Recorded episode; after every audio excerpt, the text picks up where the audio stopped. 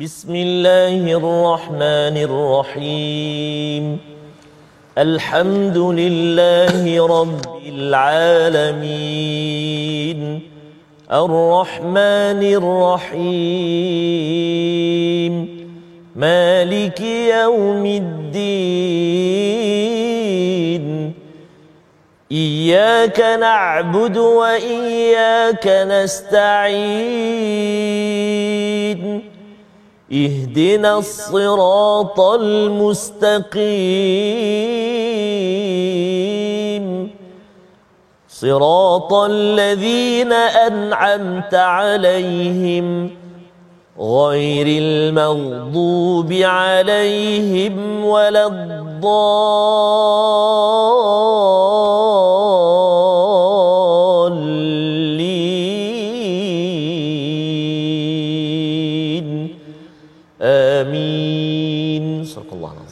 Alhamdulillahirrabbilalamin Wassalatu wassalamu ala ashrafil anbiya wal mursalin Sayyidina Muhammadin wa ala alihi wa ashabihi ajma'in amma ba'd.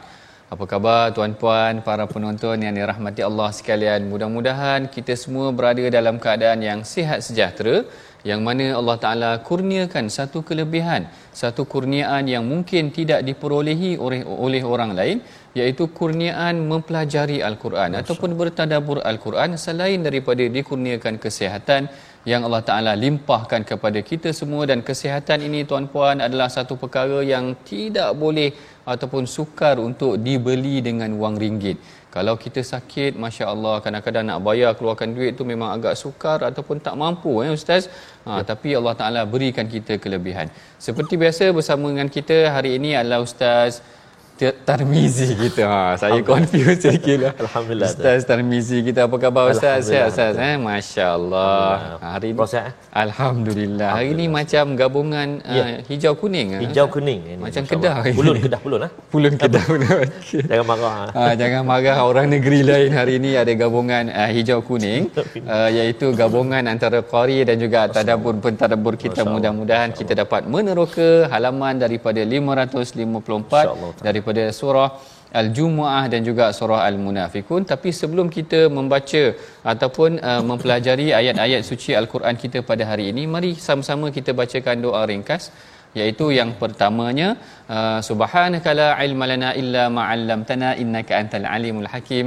Rabbi zidni ilma. Baik tuan-puan yang dirahmati Allah sekalian ha sebelum kita terus masuk kepada halaman 554 ini kita bacakan dahulu sinopsis kita iaitu pada ayat yang ke-9 hingga ayat yang ke-11 kita akan meneroka kewajipan menunaikan solat Jumaat dan dibolehkan meneruskan aktiviti setelah menunaikannya iaitu menunaikan solat Jumaat.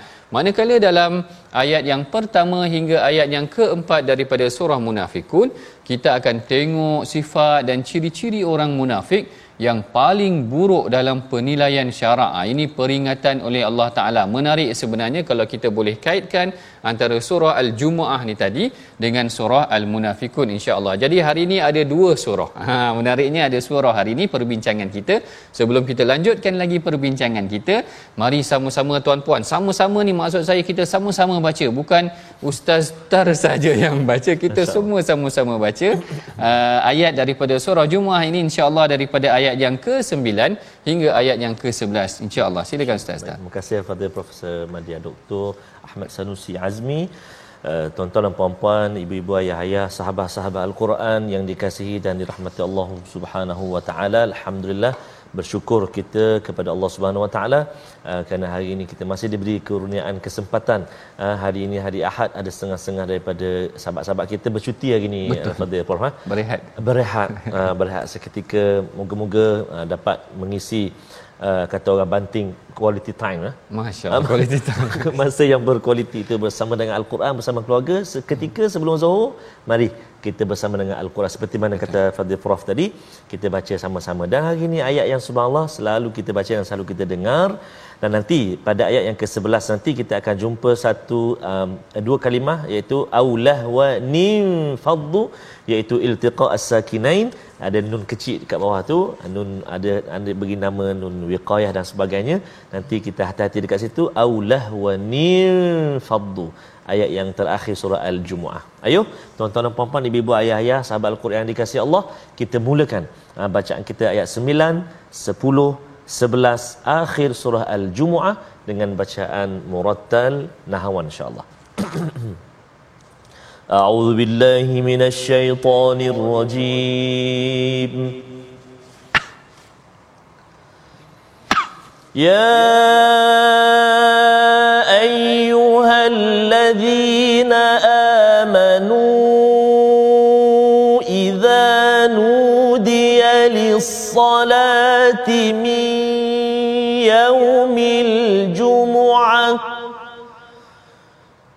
إذا نودي للصلاة من يوم الجمعة فاسعوا إلى ذكر الله.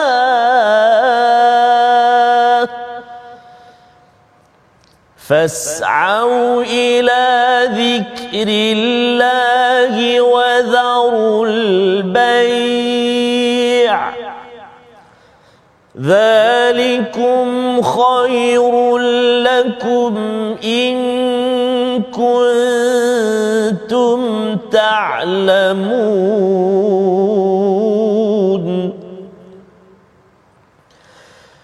فإذا قضيت الصلاة فانتشروا في الأرض وابتغوا من فضل الله وابتغوا من فضل الله واذكروا الله كثيرا واذكروا الله كثيرا لعلكم تفلحون.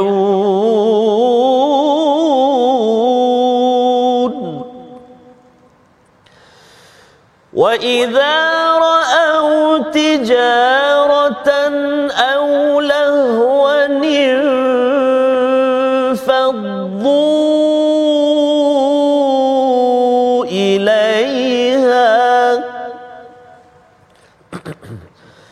وإذا رأوا تجارة أو لهوا انفضوا إليها وتركوك قائما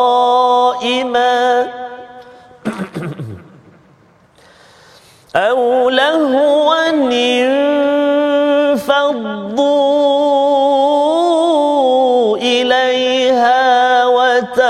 وتركوك قائما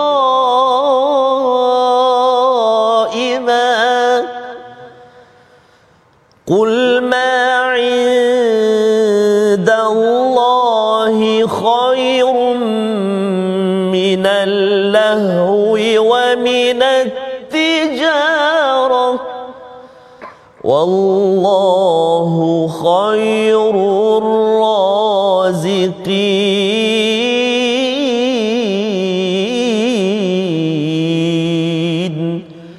صدق الله العظيم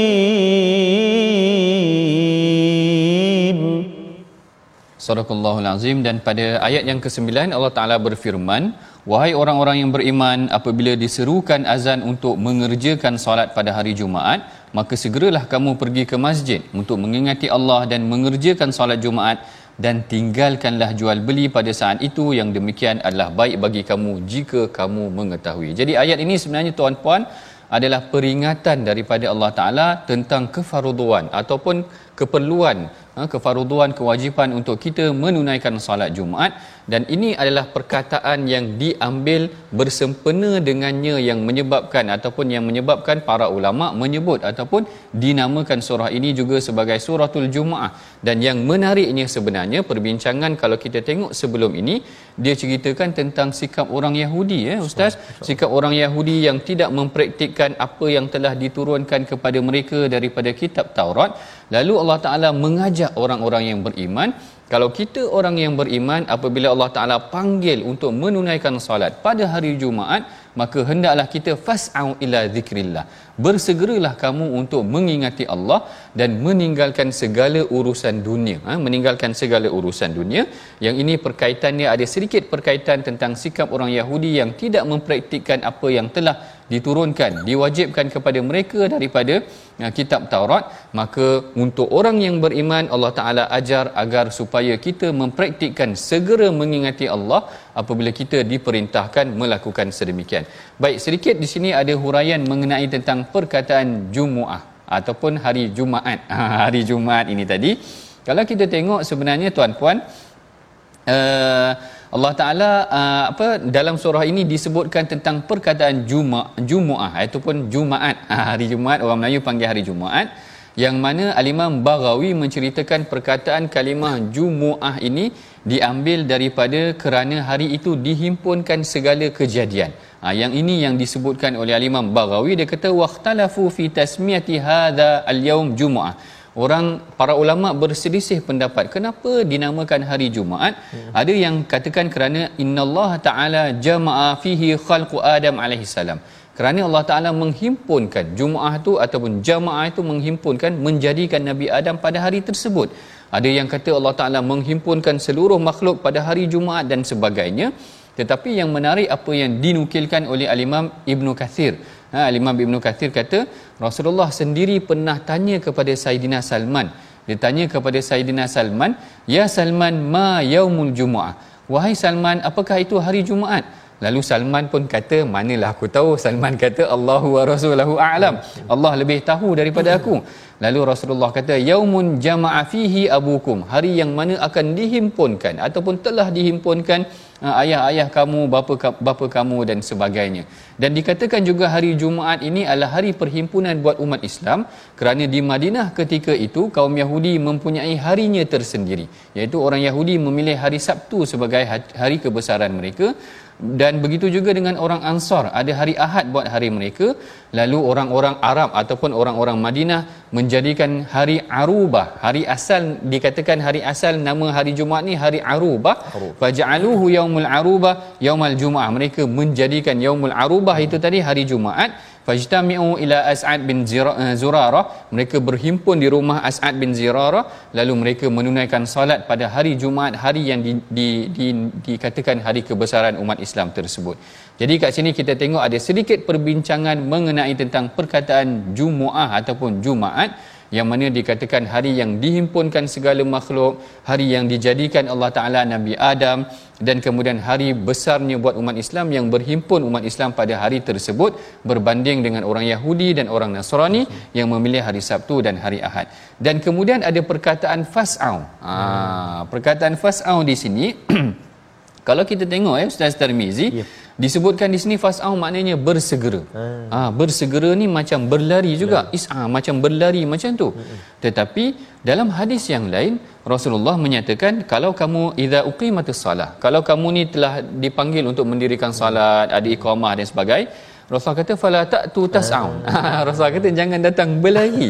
Ha, jangan datang berlari. Jadi kat sini ada perbezaan penafsiran sedikit. Baik. Ha, kalau kita tengokkan kat sini Allah Taala kata fas'au ni macam bersegera pula segera. kan bersegera hmm. mengingati Allah hmm. tapi dalam hadis Rasulullah kata fala ta'tuha tas'un jangan kamu datang dalam keadaan bersegera berlari dan sebagainya ha, yang ni yang ditafsirkan oleh sebahagian ahli tafsir perkataan fas'au ini adalah bersegera dari aspek penjiwaannya maknanya oh. apabila dipanggil tu bersegera tetapi apabila datang secara fizikal datang dalam keadaan tenang Ha, bukan terkocok-kocok, berkocok-kocok betul eh?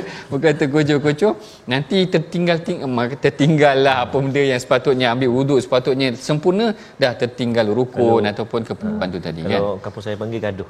Gaduh. Jangan gaduh. Ah jangan gaduh. Ah, ah jangan gaduh. Orang kampung hijau kuning ni lok lak. Lok lak. Ha, tenang tenang. Jangan ah, tenang, jangan tenang. Jangan kalut, jangan, jangan kalut. kalut. Ha. ha. Kita datang dengan tenang dan menariknya di sini Allah Taala uh, ikat. Maknanya fas'au ila zikrillah wa zarul bai'. Segera ingat Allah dan tinggalkan perniagaan. Ha, yang ni yang kadang-kadang kita dalam masa solat Jumaat pun ada lagi orang ber, orang kata ada urusan transaksi. Ha, sepatutnya tidak boleh. Maknanya Allah Taala suruh fokuskan pada hari Jumaat adalah fokus ataupun pada ketika solat Jumaat tersebut fokus untuk menunaikan ataupun uh, mengabdikan diri kepada Allah. Ha, yang ini yang berlaku yang Allah Taala tegur yang kalau kita tengok sebenarnya dia berkaitan dengan ayat yang seterusnya. Ha, fa idza qudiyatis salatu fantashiru fil ardi wabtaghu min fadlillah. Kalau dah selesai solat Jumaat, maka boleh diteruskan beredarlah kamu di muka bumi dan carilah rezeki daripada kurniaan Allah. Cuma saya suka juga perkataan fas'au ni tadi agar kita sama-sama ingatkan balik umat Islam kembali untuk bukanlah kembali maknanya segera ataupun merancakkan lagi solat jemaah dan jumaah ni di masjid. Kerana dik, dik pada pandangan ataupun pemerhatian sebahagian daripada kita dik kerana dah lama sangat PKP 2 tahun ada yang mula memandang ringan soal uh, solat jumaat ni. Dia kata tak apalah dulu dah pernah PKP tak payah pergi solat jumaat ada urusan dia kata. seronok pula ah dah seronok pula duduk di rumah macam tu. Jadi yang ni tak kena yang ni tak kena sepatutnya ini yang kita kena tegaskan dalam sebuah hadis yang diriwayatkan oleh Abu Daud. Rasulullah sallallahu alaihi wasallam bersabda man taraka thalatha jumat siapa yang meninggalkan solat Jumaat secara tiga kali berturut-turut tahawunan dengan mengambil ringan terhadap perkara tersebut taba'allahu ala qalbi Allah Taala tutup hati dia. Kita tak nak Allah Taala tutup hati kita jangan sampai kita tinggalkan solat Jumaat ataupun memandang ringan terhadap solat Jumaat Ayat yang ke-10 Allah Taala membenarkan kita. Tadi Allah Taala suruh tinggalkan perniagaan, lepas solat pergilah nak buat apa pun. Ha, jangan buat perkara yang haram sajalah. Allah Taala kata fa idza qudiyatis salatu fantashiru fil ardi wabtaghu min fadlillah. Tapi dalam kita mencari rezeki itu pun wazkurullaha katsira. Dalam kita mencari rezeki jangan jangan sampai kita lupa mengingati Allah sehingga kita terlepas batasan-batasan yang perlu kita jaga dalam syarak. Sebab tu dalam sebuah hadis Al-Imam Ibn Kathir ada sebut tentang doa masuk pasar. Hmm. Maknanya ketika kita nak melakukan urusan jual beli pun ada Rasulullah ajarkan doa kepada para sahabat agar dalam urusan dunia pun kita tidak melupakan Allah Taala dan dalam ayat yang terakhir ah, ayat terakhir ni kena pegang kuat-kuat tuan-puan kerana dia ada berlaku satu insiden yang pada pandangan saya menyayat hati.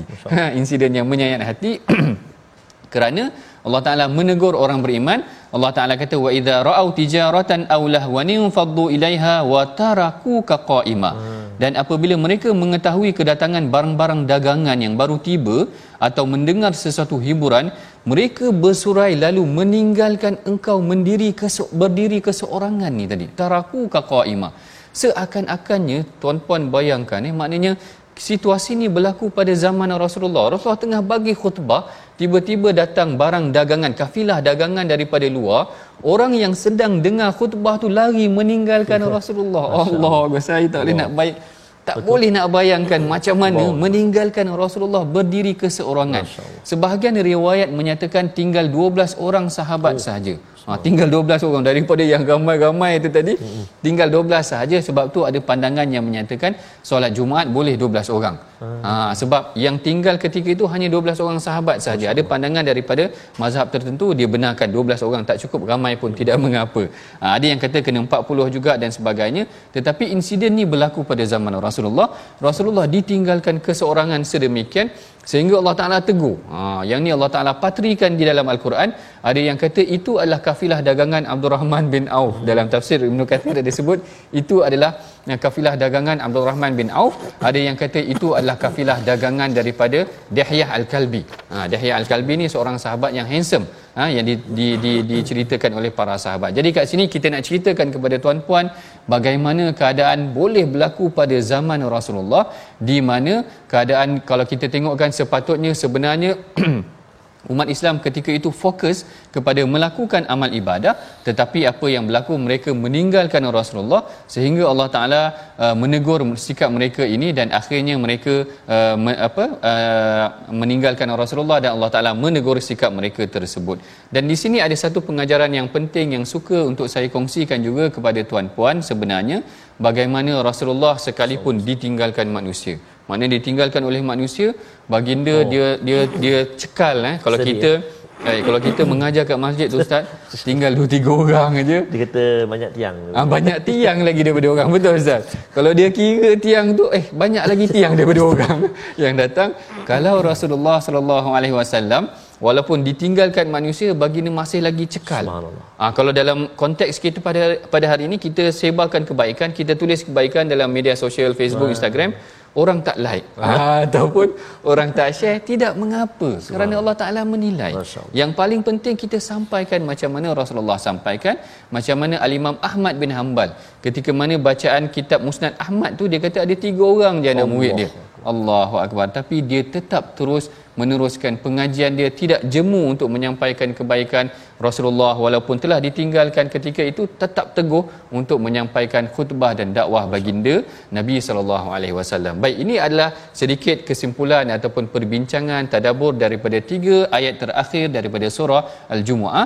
Mari sama-sama tuan-puan kita masuk kepada perkataan pilihan kita pada hari ini insya-Allah. Apakah dia perkataan pilihan kita pada hari ini iaitu taba'a. Ha, perkataan taba'a ini maksudnya mengunci ataupun menutup yang mana perkataan ini disebutkan di dalam al-Quran sebanyak 11 kali ya sebanyak 11 kali. Yang kalau kita tengok uh, daripada halaman 554 ini ianya disebut dalam ayat yang ketiga daripada surah munafikun uh, fatubi ala qulubihim. Maknanya hati mereka telah tertutup. Dan ini juga sebenarnya kita telah bincangkan tadi dalam perkataan ataupun dalam hadis nabi yang mana orang yang meninggalkan solat Jumaat tiga kali taba'allahu ala qulubihim. Allah Taala akan menutup pintu hati mereka. Yang ni kita tak nak tuan-puan. Kita berharap mudah-mudahan kita adalah orang yang sentiasa mengingati Allah Subhanahu Wa Taala.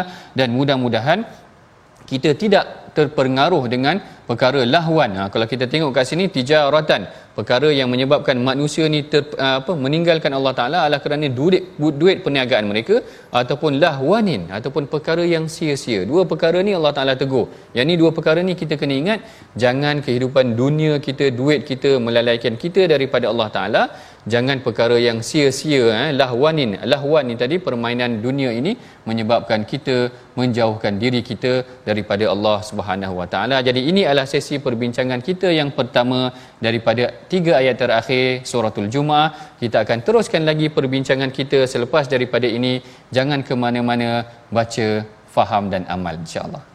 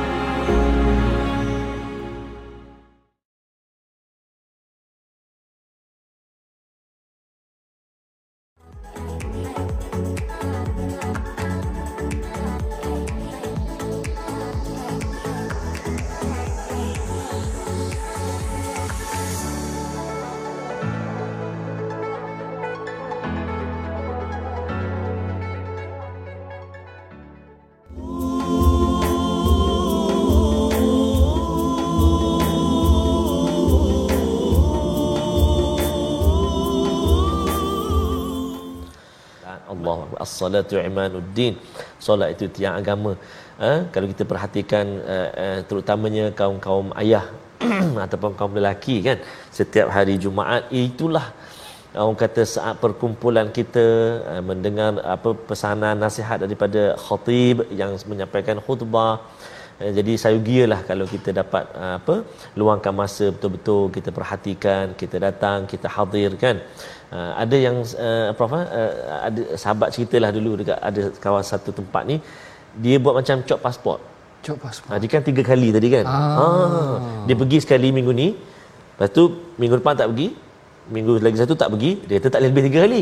Dia pergi renew balik. Pergi pergi balik solat. Ah. Lepas tu tak pergi lagi dua kali. Jadi ada juga yang macam tu ah. Allah. Uh, dulu-dululah sekarang saya rasa kesedaran dah ada berubah. Betul. Uh, moga-moga kita terus uh, di di apa dipilih oleh Allah Subhanahu Wa Taala untuk menjadi orang yang hatinya senantiasa terikat, senantiasa apa rasa rindu nak hadir ke masjid. Amin ya rabbal alamin. Masjid surau kan. Datang Zuhur, balik sembahyang Zuhur dah ingat nak pergi asar dah. Balik baru sampai rumah asar duduk sekejap. Eh, jangan nak siap nak pergi maghrib pula. Allah, alangkah beruntungnya, alangkah bertuahnya. Kita semua sama-sama kita doa pada Allah. Amin ya rabbal alamin. Amin. Jadi sebelum Al-Fadhil uh, Prof sambung uh, surah Al-Munafiqun, mari kita nak tengok seketika apakah perkongsian tajwid kita pada hari ini. Mari kita sama-sama saksikan iaitulah menyempurnakan sebutan huruf ain dalam ayat yang ke-9. A'udzubillahi minasyaitonirrajim. فاسعوا إلى ذكر الله وذروا البيع Sadaqallahu azim. Itu fokus kita iaitu pada pertama huruf ain yang berbaris fas'au. Fas'au. Satu dan yang kedua uh, huruf ain yang berbaris juga tapi dek kerana kita waqaf maka kita matikan dia kita sukunkan dia wa dharul bai' Baik, pertama kita kena kenal pasti dulu ain itu dekat mana tempat keluar dia. Huruf ain di mana tempat keluar dia? Dalam rongga kerongkongan kita ini ada tiga stesen kan. Maka huruf ain dia terletak di tengah halqum kita. Ha, di tengah huruf ain dan juga huruf ha. Huruf ain dan juga huruf apa? Huruf ha. ha dua huruf dekat ain dekat tengah halqum kita. Jadi kita kena kenal pastilah. Kita kena latih, kita kena cari, kita kena cuba. Fas'au au kalau kita tolak ke bawah dia jadi hamzah. Fas'au fas'au dia nak yang tengah. Fas'au fas'au wa dharul bai' ah tu? Ain. Ada orang yang antaralah eh, yang mahir sebut ain ni memang orang hijau kuning lah. Uh, uh, antaranya orang utara, Oh, utara. ayak lolak ketegak Oh. apa lagi? Ha, la maknanya dia mahir semua huruf ain. Contoh jangan marah nah contoh saja. Jadi itu dua uh, kalimah yang kita nak belajar ini ataupun ulang kaji. Fas'au wa dharul bai' ha, jadi kena latih. Moga-moga dapat kita uh, bertambah apa menambah baik bacaan kita insya-Allah taala. Selamat mencuba dengan guru-guru kita insya-Allah taala. Wallahu alam. Terima kasih prof Masya Allah, terima kasih Ustaz Tarmizi atas perkongsian tentang sebutan huruf. Eh, itu penting eh, jangan jadi lok lok lak lok lak tadi. Yang ni yang kita bimbang takut nanti kan waktu cakap tu betul lah dia punya makhraj dia. Tapi waktu baca Quran tak betul pula. Jadi tak jadi pula ada eh. Jadi yang ni yang kita kena sama-sama perbaiki insya-Allah. Ha, satu ilmu ataupun pengetahuan yang sangat penting dalam kita mempraktikkan membacakan ayat-ayat Al-Quran yang telah diturunkan oleh Allah Taala berdasarkan ataupun uh, bagaimana seperti mana yang diajarkan oleh baginda Nabi sallallahu alaihi wasallam. Baik kita akan masuk kepada surah yang seterusnya iaitu suratul munafiqun iaitu uh, menceritakan Allah Taala menceritakan tentang sifat-sifat orang munafik. Kalau dalam surah Jumuah yang ni kita cuba kaitkan sedikit munasabah dia eh. Kalau dalam surah Jumuah tadi Allah Taala ceritakan tentang sifat orang uh, Yahudi ada sifat orang Yahudi masalul ladzina humilut taurata thumma lam yahmiluha kamathalil himar yahmilu asfara. Allah Taala cerita sikap Yahudi ni dah diberikan mereka kitab tetapi mereka tidak mengamalkannya. Sedangkan orang beriman Allah Taala kata fas'au ila zikrillah. Kalau dipanggil segera untuk mengingati Allah Taala sedangkan orang munafik pula dalam surah munafik ini nampak macam ya nak ikut tapi sebenarnya mereka tidak ikut. Ha, Allah Taala ceritakan pula satu jenis golongan yang lain iaitu golongan yang menyatakan bahawa dia bersaksi beriman kepada Allah sedangkan mereka tidak beriman kepada Allah. Sebelum kita meneroka lebih lanjut mengenai tentang empat ayat yang pertama daripada surah Munafikun. Mari sama-sama tuan-puan kita baca dahulu sama-sama bersama dengan qari terkemuka kita ini. Ha, yang terkenal di seluruh dunia ni Ustaz Tarmizi kita. Silakan Ustaz. Allahu akbar subhanallah. Terima kasih Al-Fatih Prof. Subhanallah. Guru saya dulu ah subhanallah. Allahu akbar. Uh, always smile lah. Uh, senyum sokmo. Subhanallah. Sejuk kita. Tengok uh, apa? Tak boleh jawab tu tak rasa dah tak boleh jawab saja tapi senyum saja Allahu akbar. Alhamdulillah jadi kita nak sambung ibu-ibu ayah-ayah sahabat al-Quran yang dikasihi oleh Allah Subhanahu wa taala sekalian iaitu surah al-munafiqun. masya-Allah surah demi surah uh, Prof eh? Terus meninggalkan. Masya-Allah. ha, menuju kepada akhirnya Allah Akbar. Moga-moga kita terus bersama dengan al-Quran. Walaupun dah habis nanti kita sambung ataupun kita mula lagi kita dalami lagi insya-Allah taala. Sama-sama kita doa. Surah al-munafiqun ayat 1 hingga 4 kita cuba bacaan murattal hijaz insya-Allah eh. kita baca sama-sama. A'udzubillahi minasyaitonirrajim بسم الله الرحمن الرحيم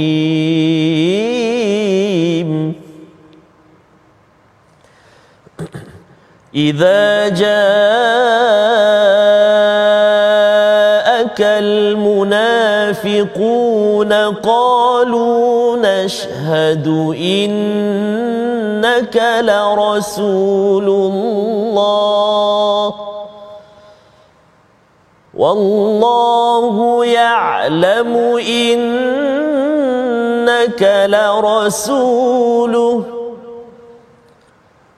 والله يشهد إن المنافقين لكاذبون.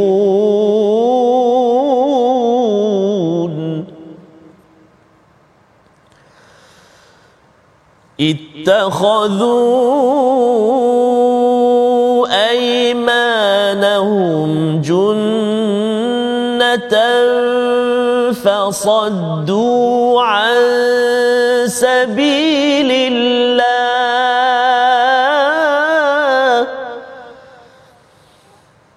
إنهم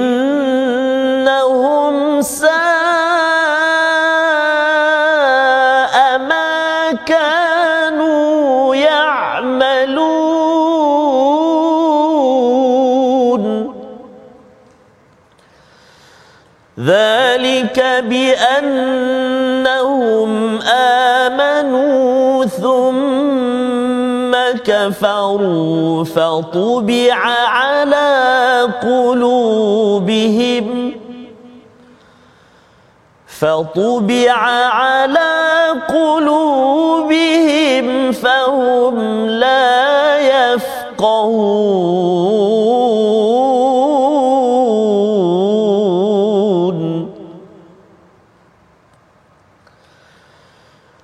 وإذا رأيتهم تعجبك أجسامهم.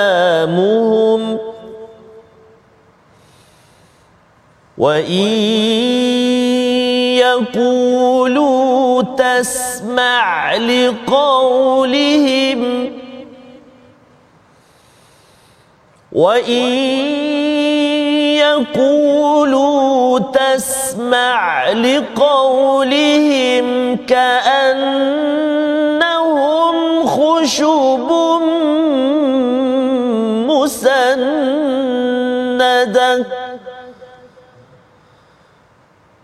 يحسبون كل صيحة عليهم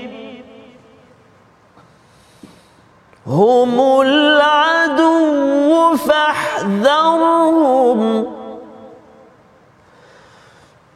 هم العدو فاحذرهم. قاتلهم الله.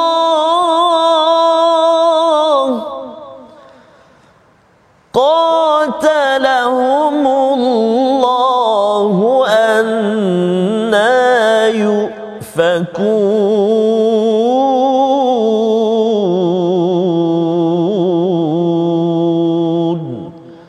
صدق الله العظيم Sadaqallahul azim dan pada ayat yang pertama daripada surah Munafikun Allah Taala berfirman apabila orang-orang munafik datang kepadamu wahai Muhammad mereka berkata kami mengakui bahawa sesungguhnya engkau benar-benar rasulnya dan Allah sesungguhnya mengetahui bahawa engkau ialah rasulnya serta menyaksikan bahawa sesungguhnya pengakuan mereka itu adalah pengakuan yang dusta. Maknanya di sini kalau kita tengok sebenarnya Allah Taala menceritakan ada satu situasi yang berlaku dalam kalangan ataupun bersama dengan Rasulullah yang mana or, maknanya ada tiga pihak di sini. Orang munafik mengaku di hadapan Rasulullah bahawa sebenarnya dia beriman kepada Rasulullah. Dan Rasulullah ada ketika itu tetapi yang memberikan penjelasan ataupun yang memberikan pendedahan mengenai tentang keimanan mereka adalah Allah Taala sendiri. Allah Taala ceritakan kepada Rasulullah, "Wallahu yashhadu innaka la rasuluhu." Allah Taala kata, "Kami menyaksikan memang sebenarnya engkau benar-benar rasul. Wallahu yashhadu innal munafiqina lakadzibun." Dan Allah Taala bersaksi bahawa orang munafik ini adalah orang yang uh, mendustakan ataupun mem, uh, pendusta ataupun men, mendustakan kamu. Jadi sebelum kita masuk lebih lanjut mengenai tentang surah munafikun, ada sedikit perbincangan mengenai tentang latar belakang surah munafikun ini. Surah munafikun ini dikatakan diturunkan di Madinah secara majoritinya ulama berpandangan sedemikian kerana memang kaum munafik hanya muncul ataupun muncul ketika mana Rasulullah sallallahu alaihi wasallam terzahir berlakunya ketika mana di Madinah dan dikatakan ayat ini berlaku adalah apabila berlakunya insiden-insiden yang menunjukkan ke kegairahan mereka untuk mengenakan Rasulullah sallallahu alaihi wasallam. Permulaan mereka nak kenakan Rasulullah tu daripada awal Rasulullah datang ke Madinah lagi. Waktu perang Badar mereka menghasut umat Islam agar jangan pergi berperang. Waktu perang Uhud mereka menghasut orang Islam supaya balik daripada peperangan. Bayangkan Rasulullah keluar bersama dengan seribu tentera, hmm. orang munafik hasut sampai 200 balik-balik. Kemudian lepas daripada perang Uhud berlakunya perang Bani Khaybar dan sebagainya, kita tengok bagaimana munafik ini dia menjanjikan kepada sorry bukan Bani Khaybar, Bani Nadir. Dia menjanjikan kepada Bani Nadir bahawa kami akan menghantar 2000 tentera kami. Tetapi bila dah janji macam tu bila Rasulullah keluar tak jadi hantar pun. Dia orang ni main-main aja. Yang main-main saja. Mereka ini benar-benar seperti mana yang di uh, ungkapkan oleh Allah Taala innahum lakadzibun ataupun innal munafiqina lakadzibun sesungguhnya orang munafik ini adalah orang yang pendusta. Ha, jangan kita terpengaruh walaupun kita bergurau jangan kita terpedaya dengan sikap dusta ini. Nak bergurau pun sebenarnya kita tidak boleh bermain-main ataupun uh, menipu terhadap sesuatu perkara tersebut. Dan dikatakan sebenarnya surah ini turun dalam peperangan Bani Mustalik yang berlaku sekitar tahun 6 Hijrah.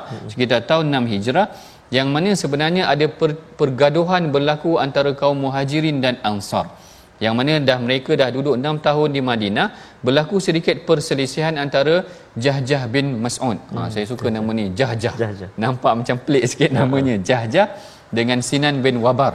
Sinan bin Wabar. Nama pun dua-dua agak aneh. Jahjah bin Mas'ud dengan Sinan bin Wabar berselisih ketika nak mengambil air di telaga Muraisyak kalau tak silap saya. Nak ambil air tu berselisih sehingga Jahjah ni tadi panggil kaum Muhajirin. Dia mengungkapkan balik syair-syair mereka. Begitu juga dengan kaum Ansar panggil kaum mereka sehingga mereka dah mula nak bergaduh bila nak mula nak bergaduh ni tadi dileraikan oleh Rasulullah so, ataupun dileraikan oleh para sahabat. Sehinggalah Abdullah bin Ubay uh, bin Salul menyatakan uh, lain uh, lain raja'na ila al-madinati la yukhrijanna al-a'azzu minha al-adhal tengok nanti dia kata dia orang ni bergaduh memecah belahkan sesama kita balik Madinah nanti kita akan keluarkan orang-orang yang hina ni tadi. Ha dia panggilnya kumpulan Rasulullah ni sebagai orang yang hina. Maknanya masya-Allah kalau dari aspek kita dah pernah bincang sebelum ni cara Abdullah bin uh, Ubay ni menghina Rasulullah sangat Allah. keji sebenarnya tuan-tuan sehingga dia dia meletakkan Rasulullah ni lebih rendah Allah sampai menggunakan elemen air kencing pun ada. Maknanya dia kata kenapa kau bawa air bekas Rasulullah Muhammad ni tadi? Kenapa kau tak bawa air kencing aja? Ha, macam tu gambarannya. Sikap yang ditunjukkan oleh Abdullah bin Ubay ni tadi sangat kasar terhadap Rasulullah. Tetapi Rasulullah masih menyantuni mereka. Ini background ataupun latar belakang konsep ataupun kisah konteks asalnya bagaimana Allah Taala sehingga menurunkan satu surah khas buat mereka. Allahu akbar. Khas buat kaum ini kerana mereka melawan Allah Taala berpaling ataupun merancang belakang untuk memusuhi Allah dan Rasulnya yang ini kita akan tengok banyak sebenarnya dalam ayat-ayat Al-Quran bagaimana Allah Ta'ala mencerca sifat mereka kemudian kita tengok ayat yang pertama Allah Ta'ala kata إِذَا جَاءَكَ الْمُنَافِقُونَ قَالُوا نَشْهَدُ إِنَّكَ لَرَسُولَ اللَّهِ yang mana orang munafik ini apabila berdepan dengan Rasulullah mereka menyaksikan diri mereka sebagai orang yang beriman dengan Rasulullah. Syahadah ini adalah perkara yang bukan hanya diungkapkan dengan mulut. Sebab tu saya suka untuk tampilkan contoh syahadah terbaik sebenarnya adalah syahadah Saidina Abu Bakar. Kerana dikatakan iman Abu Bakar ini lebih berat daripada iman sebahagian daripada para sahabat syahadah dia dia menyaksikan bagaimana dia dipijak oleh tentera Quraisy ataupun orang Quraisy ketika mempertahankan Rasulullah. Syahadah yang benar adalah syahadah yang menjemput keimanan para sahabat yang lain. Lima orang mubasyirina bil jannah. Lima orang yang dijanjikan syurga ini semua menyaksikan beriman kepada Allah taala di tangan Abu Bakar. Ini syahadah yang sebenar syahadah yang mempertahankan Islam syahadah yang mengajak orang Islam memeluk ataupun orang lain memeluk Islam syahadah yang memuliakan Allah taala ini syahadah yang ditunjukkan oleh Sayyidina Abu Bakar. Berbanding dengan syahadah kaum munafik ini tadi di hadapan Rasulullah dia berjanji macam-macam orang kata berjanji langit langit dan bulan dan bintang bukan langit bulan dan bintang. Tetapi di belakang Rasulullah dia tikam belakang ataupun dia merancang untuk menjatuhkan Rasulullah. Kemudian dalam ayat yang kedua Allah Taala menyebutkan dua sifat kejahatan orang munafik. Apa sifat mereka? Ittakhadhu aymanahum junnatan fasaddu an sabilillah. Ha, yang ni yang diceritakan oleh al-Imam Syekh Tantawi dia kata Allah Taala me, me, mendedahkan dua sifat buruk mereka iaitu yang pertamanya adalah dia uh, bersumpah dengan kejahatan. Ittakhadhu aymanahum junnatan. Maknanya dia menipu. Depan Rasulullah tadi penyaksian dia pun menipu. Yang ni pun dia menyaksi ataupun dia bersumpah wallahi wallahi Muhammad wallahi demi Allah Muhammad kami beriman kepada engkau. Dan dalam masa yang sama Allah Taala kata fasaddu an sabilillah dahlah dia menipu Rasulullah dia menghalang orang daripada jalan Allah. Ini adalah dua sifat yang mesti kita jauhi daripada diri kita. Jangan kita menjauhi jangan kita menipu orang dalam apa sahaja perlakuan kita dan jangan kita halang orang daripada menyertai jalan Allah. Ha, yang ini kadang-kadang berlaku pada hari ini dengan diri kita. Kita kadang-kadang ni mungkin tak tak dapat sangat nak join program-program yang baik ni tapi jangan menghalang orang pergi kepada uh, rancangan-rancangan ataupun program-program yang baik. Kadang-kadang kita rasa macam uh, ada rasa jealous sikit untuk tengok orang rajin pergi masjid ke. Jangan sampai ada sikap yang sedemikian. Kita bimbang kita ada sedikit ciri-ciri orang yang menghalang manusia daripada jalan Allah. Jangan kita halang orang daripada menyertai perkara-perkara kebaikan. Dalam ayat yang ketiga pula Allah Taala menceritakan tentang uh, sifat mereka yang Allah Taala telah tutup hati mereka zalika bi bi annahum amanu thumma kafaru fatubi'a ala qulubihim fahum la yafqahun. Mereka ni menunjukkan macam mereka ni beriman tetapi sebenarnya mereka tidak. Kemudian ayat yang keempat ni ada sikit pujian ada sedikit pujian. Allah Taala kata wa idza ra'aitahum tu'jibuka ajzamuhum kalau kamu tengok mereka ni kamu akan rasa kagum dengan susuk tubuh mereka. Hmm. ha, yang ni yang disebutkan dalam uh, Syekh Tontawi kata Abdullah bin Ubay bin Salul ni orang ni handsome. Ha, orang dia smart. Kalau kita tengok Abu Lahab pun orang ni smart. Orang ni handsome tetapi dia tidak menggunakan nikmat yang Allah Taala berikan kepada dia untuk melakukan kebaikan. Sebab itulah Allah Taala kata benda ni sia-sia. Maknanya kalau dah digunakan kehandsomean tu tetapi tidak menggunakannya rugilah Jadilah macam Ustaz Tarmizi oh. kita. Masya Allah.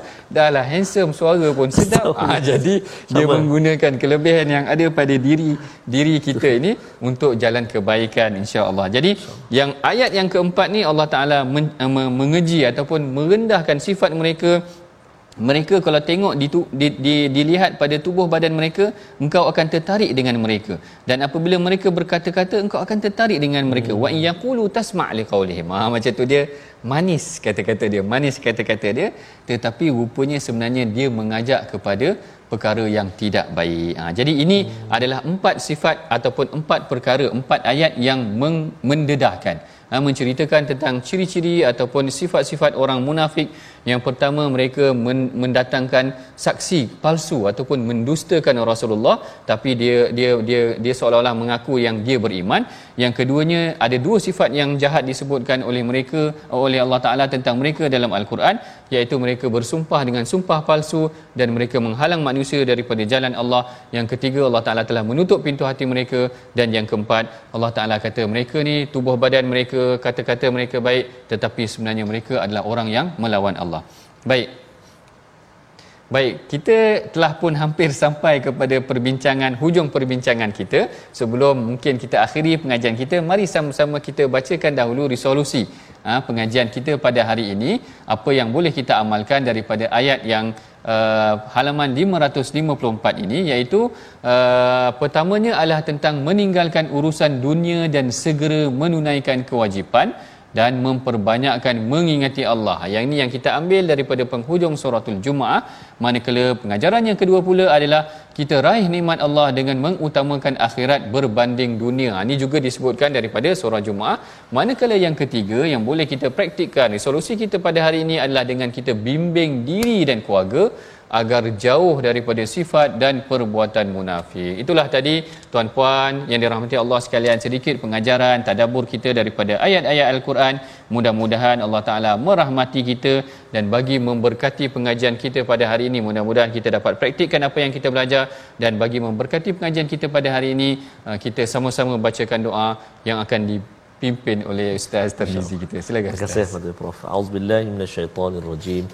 بسم الله الرحمن الرحيم الحمد لله رب العالمين والصلاة والسلام على أشرف الأنبياء والمرسلين وعلى آله وصحبه أجمعين اللهم صل على سيدنا محمد وعلى آل سيدنا محمد اللهم يا الله ويا رحمن ويا رحيم Ampunilah dosa-dosa kami ya Allah.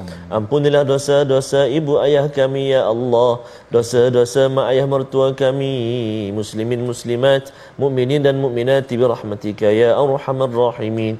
Ya Allah wa ya Rahman wa ya Rahim Jadikanlah kami dan zuriat keturunan kami orang-orang yang mendirikan salat orang-orang yang menjaga salat ya Allah. Amin. jadikan kami semuanya ya Allah. Hamba-hambamu yang cintakan Al-Quran cintakan ilmu Al-Quran juga ilmu-ilmu yang mana membawa kami dekat kepadamu ya Allah. Ya Allah wa ya Rahman wa ya Rahim jauhkan kami daripada sifat-sifat orang-orang yang munafik bi rahmatika ya arhamar rahimin jauhkan kami ya Allah jauhkan anak-anak kami ahli keluarga kami daripada sifat-sifat itu ya arhamar rahimin. Hiasi kami dengan sifat-sifat mahmudah sifat-sifat yang terpuji. Wa sallallahu ala sayyidina muhammad wa ala alihi wa sahbihi wa baraka wa sallam. Walhamdulillahi rabbil alamin taqabbalallahu minkum minna minkum taqabbal ya karim. Alhamdulillah moga-moga Allah Subhanahu wa taala perkenankan doa kita yang kita bacakan di dalam majlis al-Quran yang penuh barakah ini. Dan moga-moga juga Allah Subhanahu wa taala senantiasa hidupkan hati kita untuk kita terus infak wakaf sum, uh, beri sumbangan uh, jariah dan sebagainya. Dan salah satunya platform kita iaitu uh, wakaf dan uh, tabung gerakan al-Quran infak dan juga wakaf ummah untuk kita teruskan legasi al-Quran untuk kita kita terus uh, murnikan ataupun kita sampaikan al-Quran, pengajian al-Quran dan juga diberi kekuatan oleh Allah Subhanahu Wa Taala untuk mengamalkan isi kandung al-Quran. My Quran Time berhenti seketika saat ini. Jangan lupa untuk kita saksikan ulangan pada malam ini dan juga pada uh, besok pagi dan insya-Allah halaman berikutnya kita akan belajar sama-sama esok insya-Allah. Terima kasih Prof. Terima kasih semua. Jazakumullah khairan jazak. Wassalamualaikum warahmatullahi wabarakatuh. My Quran Time baca faham aman insyaAllah.